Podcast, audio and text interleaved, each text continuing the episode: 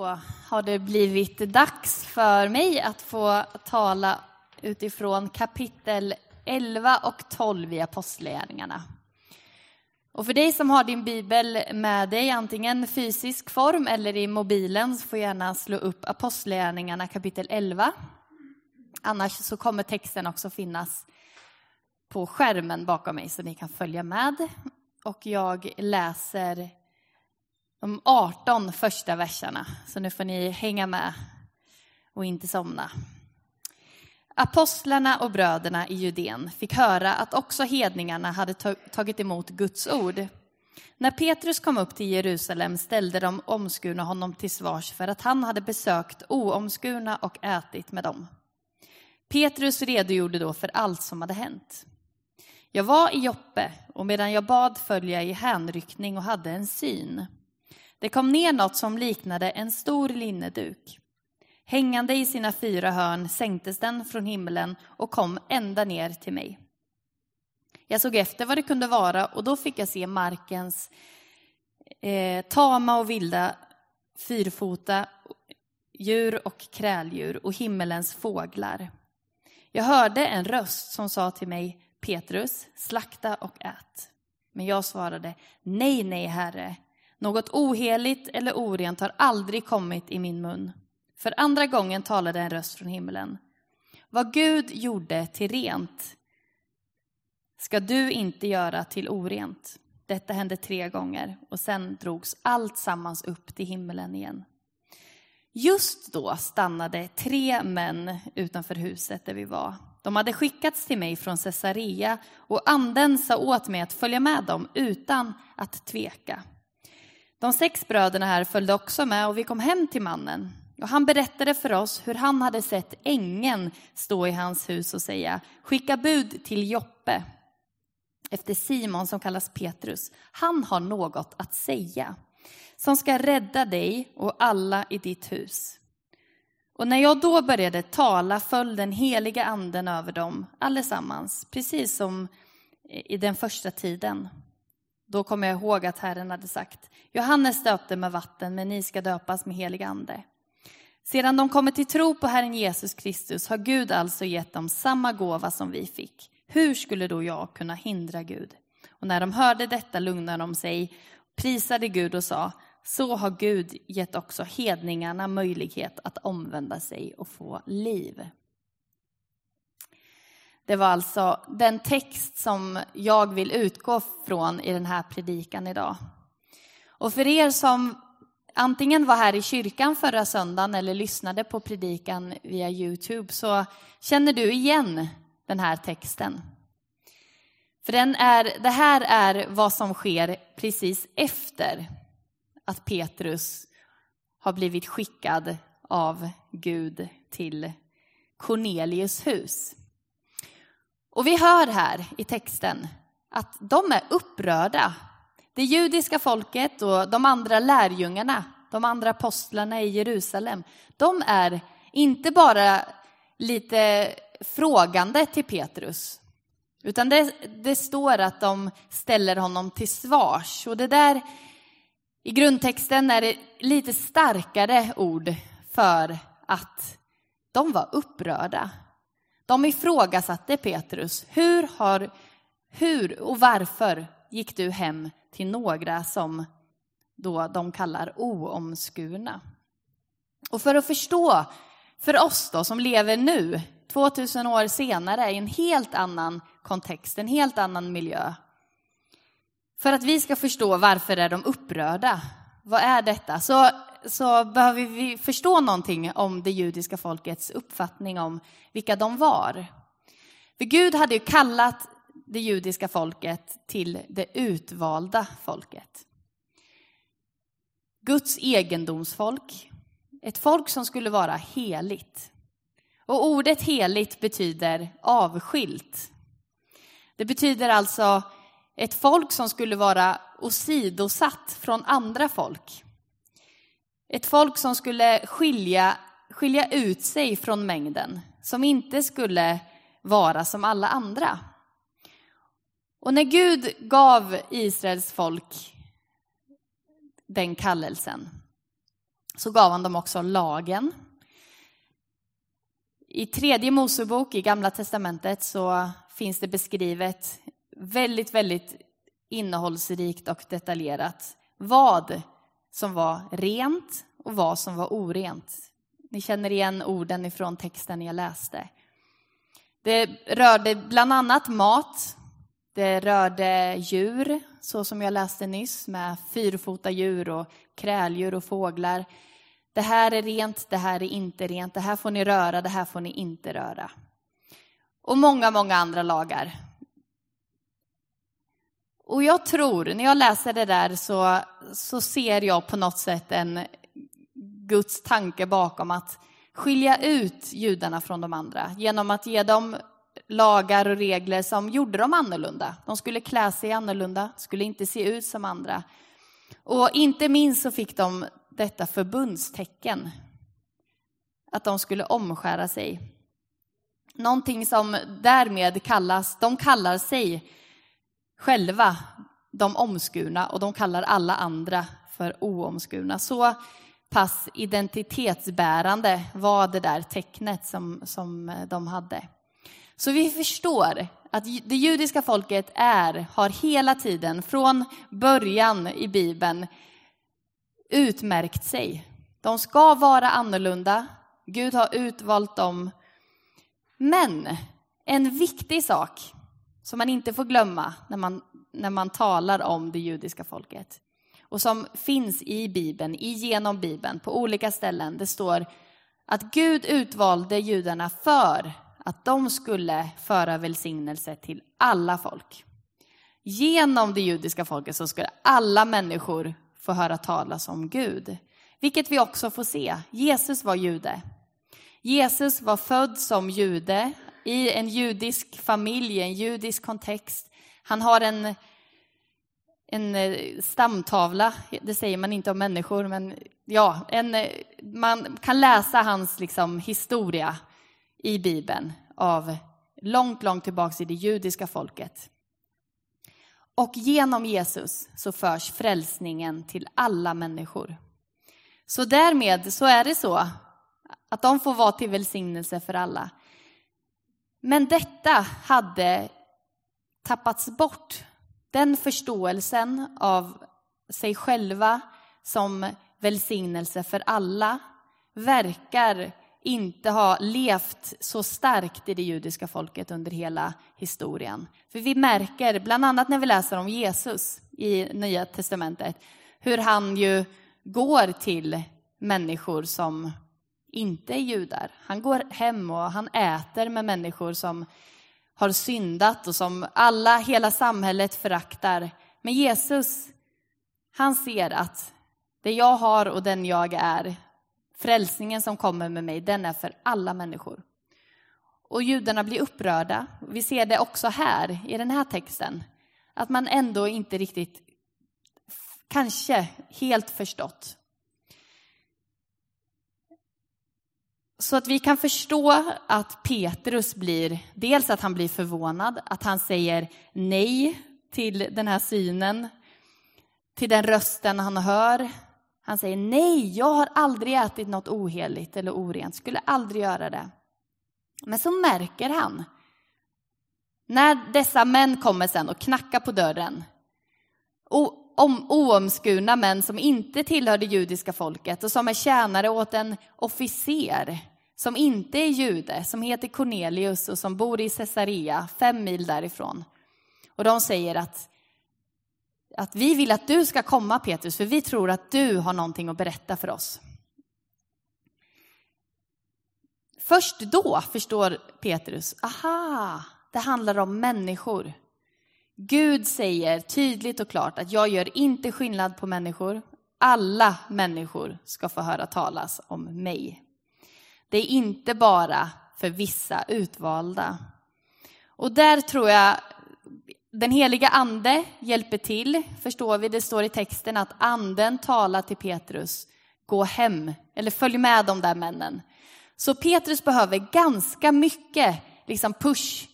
Han behöver mer eller mindre en spark i rumpan för att verkligen följa med dem. För för honom är det så otänkbart för honom är det så avlägset att tänka, vänta här, hedningarna som det kallades, de som inte eh, hade förbundstecknet, tillhör frälsningen dem också? Ja, det verkar så. Och så börjar den här spännande berättelsen. Och Cornelius som sagt, han tillhör ju inte då det judiska folket, men vi förstår att han ändå var en gudfruktig man. Han var ändå en man som sökte Gud, han bad, han gav allmosor. Han verkar ha levt liksom ett sökande liv. Och det där tror jag säger någonting om vårat samhälle idag, om vårat liv i Motala, här där vi bor. Människor söker Gud. Många fler människor än vi kanske anar eller tror. För att Gud söker människor. Gud drar, tror jag, i våra hjärtan. Hur långt borta vi än är ifrån tro eller från kyrka, hur nära vi än är, så vill Gud ha gemenskap med alla människor. Precis som Cornelius, han bodde långt borta från Jerusalem. Han bodde långt borta från det. Han var inte uppvuxen i en religiös eller liksom ett judisk kontext, men Gud sökte honom. Och han sökte Gud. Och det där tror jag stämmer hos oss också. Och inte minst i vårt samhälle idag med, vi är ganska isolerade vanligtvis i Sverige. Vi håller oss ganska mycket för oss själva. Inte alltid så bra på att knacka på grannen och säga hej, är du ny här? Det är, för många så är det ganska långt bort. Och så kommer corona på det och gör oss ännu mera isolerade. Och man brukar ju säga när man tänker på dagens samhälle att vi är väldigt uppkopplade. Vi har väldigt mycket kontakt med omvärlden. Vi har mycket koll på vad som sker, informat information och annat. Vi vet kanske vad, vad våra grannar åkte på semester, för det kan vi se på Facebook och Instagram. Och de kanske vet ganska mycket om mig också, men man möts inte lika mycket. Och man kommunicerar inte alltid, utan det är ett ganska mycket sändande och mottagande, men inte alltid så mycket mötande. Och jag tror att vårt samhälle idag, som är så, behöver gemenskap. Vi behöver det. Och vi behöver Gud. Vi behöver inte bara den mellanmänskliga relationen, utan vi behöver gudsrelationen. Och jag vill läsa en bön som en väldigt känd kyrkofader, Augustinus, skrev, tror jag, på 300-talet. Han skrev så här. Ty, Gud, ty du, o Herre, har skapat mig till dig. Och mitt hjärta är oroligt till dess det finner ro i dig. Amen. Det är någonting i varje människa, tror jag, som är sökt av Gud. Och jag skulle i den här predikan vilja ge två utmaningar. Jag vill tala om vem är Cornelius idag och vem är Petrus idag. För de två var båda två kallade av Gud och sökta av Gud.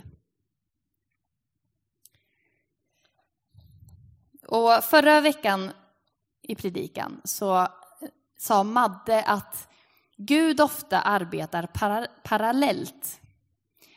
När Bibeln berättar en berättelse, en historia, så märker vi att Gud verkar i någon människa här borta, förbereder den personen. Och så Gud kallar en annan människa samtidigt. Och så verkar det där tillsammans.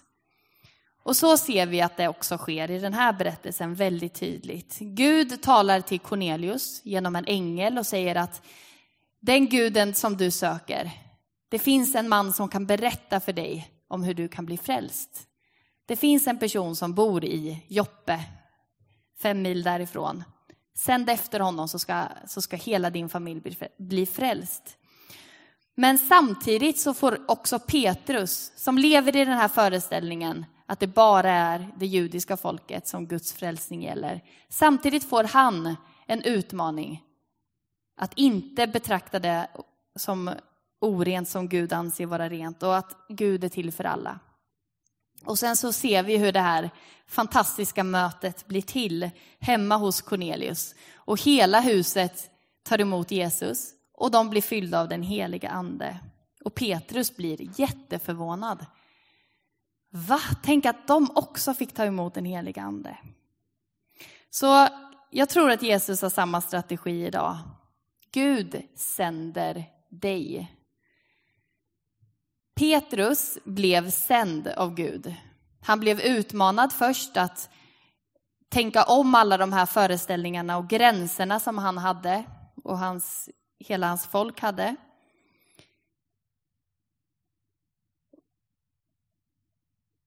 Och han utmanar Petrus att gå.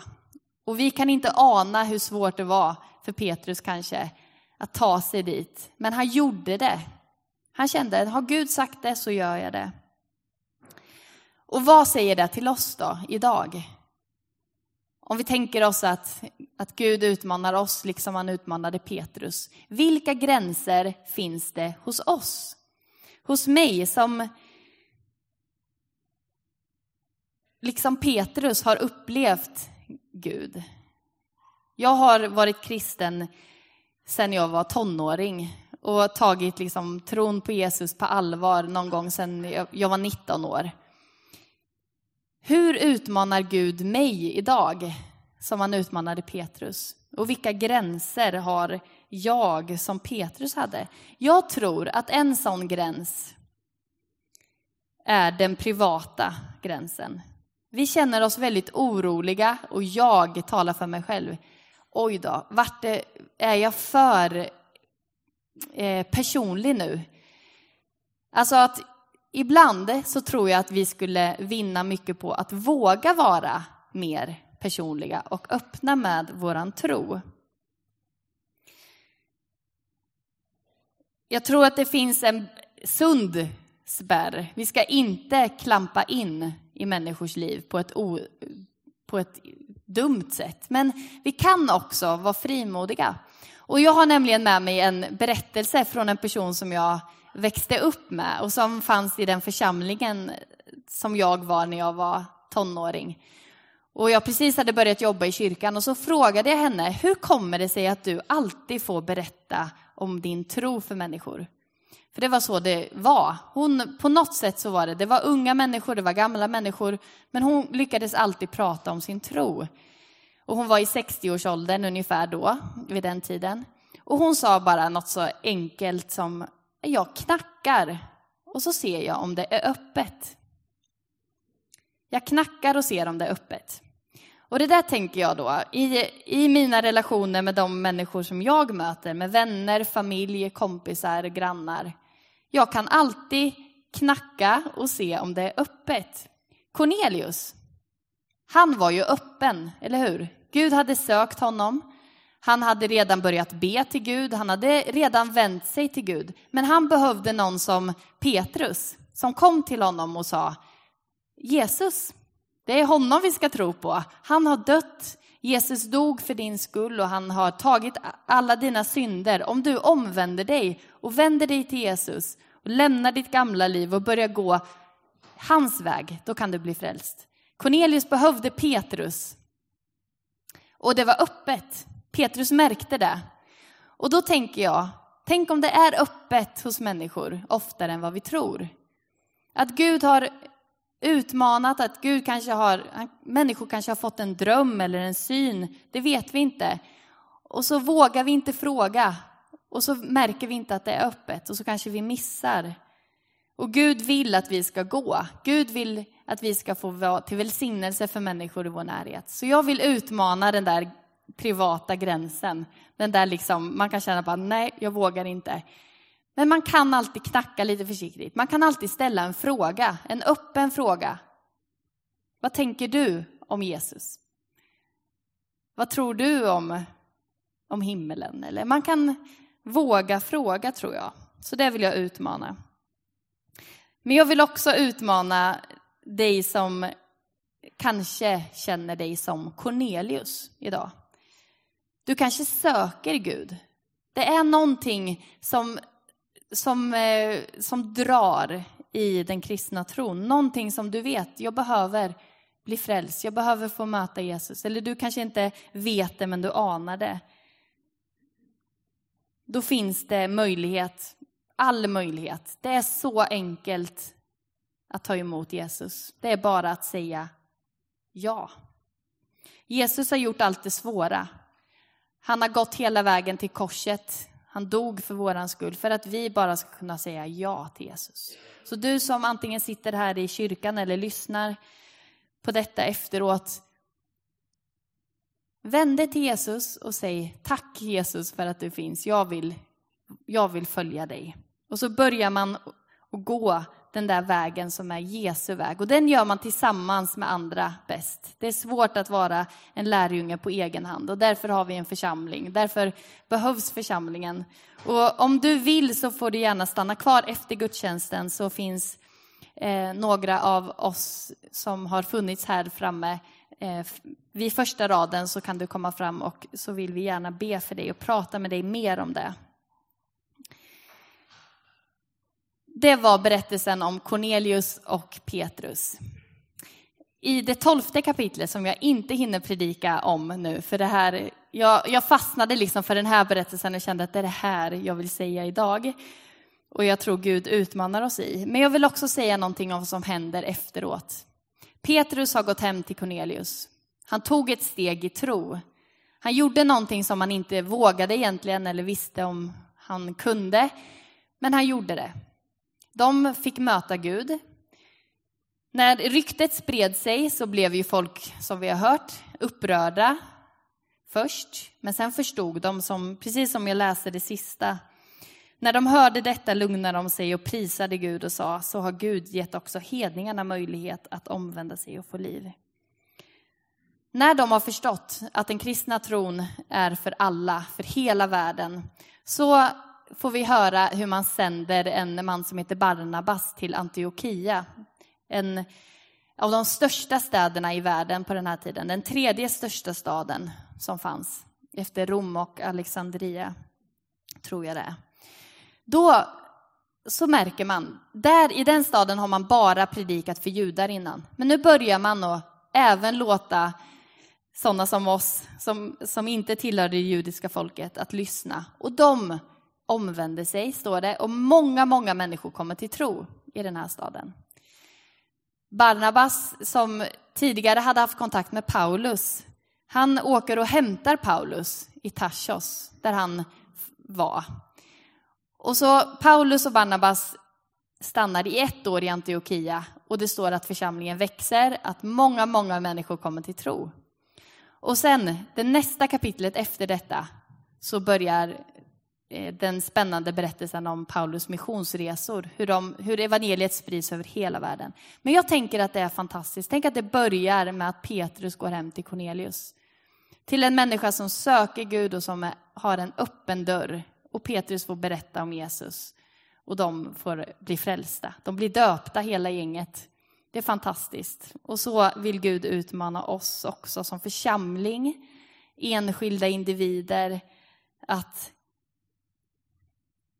få predika om Jesus på det sättet som är naturligt för dig. Och det är olika för oss. Vi är en, Paulus säger att vi är en kropp med olika delar där alla olika delar har olika funktioner. Så vi är inte likadana. Vi behöver inte berätta om Jesus på samma sätt. Men på det sättet som är du, din personlighet vill Gud använda. Så vi ber tillsammans. Tack Jesus för att du utmanar oss idag att vara ut, att gå ut, att våga och knacka på, att våga se vilka dörrar du öppnar. Jag vill också be Gud att be för den som söker dig och som längtar efter dig. Tack Gud för att du har gjort vägen öppen till Gud. Jesus, du öppnade vägen till dig så att vi bara kan få ta emot, så att vi kan få säga ja och få börja leva ett nytt liv med dig. Tack för att du tar alla våra synder på dig att du bär alla våra misstag. Du ställer oss inte till svars för dem. När vi får lämna dem till dig, omvända oss och börja leva ett nytt liv. Tack för att du vill frälsa människor idag. Tack för att du vill frälsa många människor idag. I våran stad i Motala, våra vänner, våra arbetskamrater, grannar. Men, och, ja, tack för att du är till för alla. Att det inte finns någon som du inte söker, utan du söker precis alla. Jag ber för att vi ska få vara en församling som får se detta ske allt mer, Herre. För du älskar Motala, du älskar människor. I Jesu namn vi ber. Amen.